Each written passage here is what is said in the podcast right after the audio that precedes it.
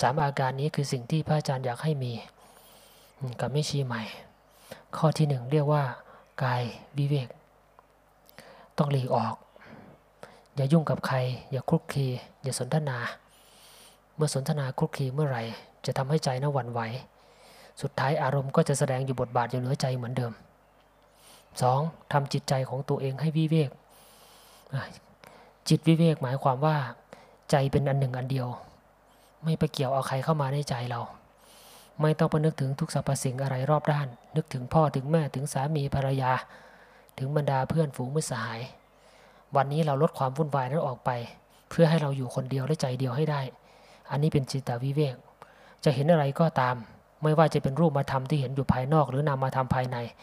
ก็อย่าไปใส่ใจว่าสิ่งนั้นมันมีอยู่จริง ของจริงมันอยู่ที่ใจเราต่างหากที่มันว่างเปล่า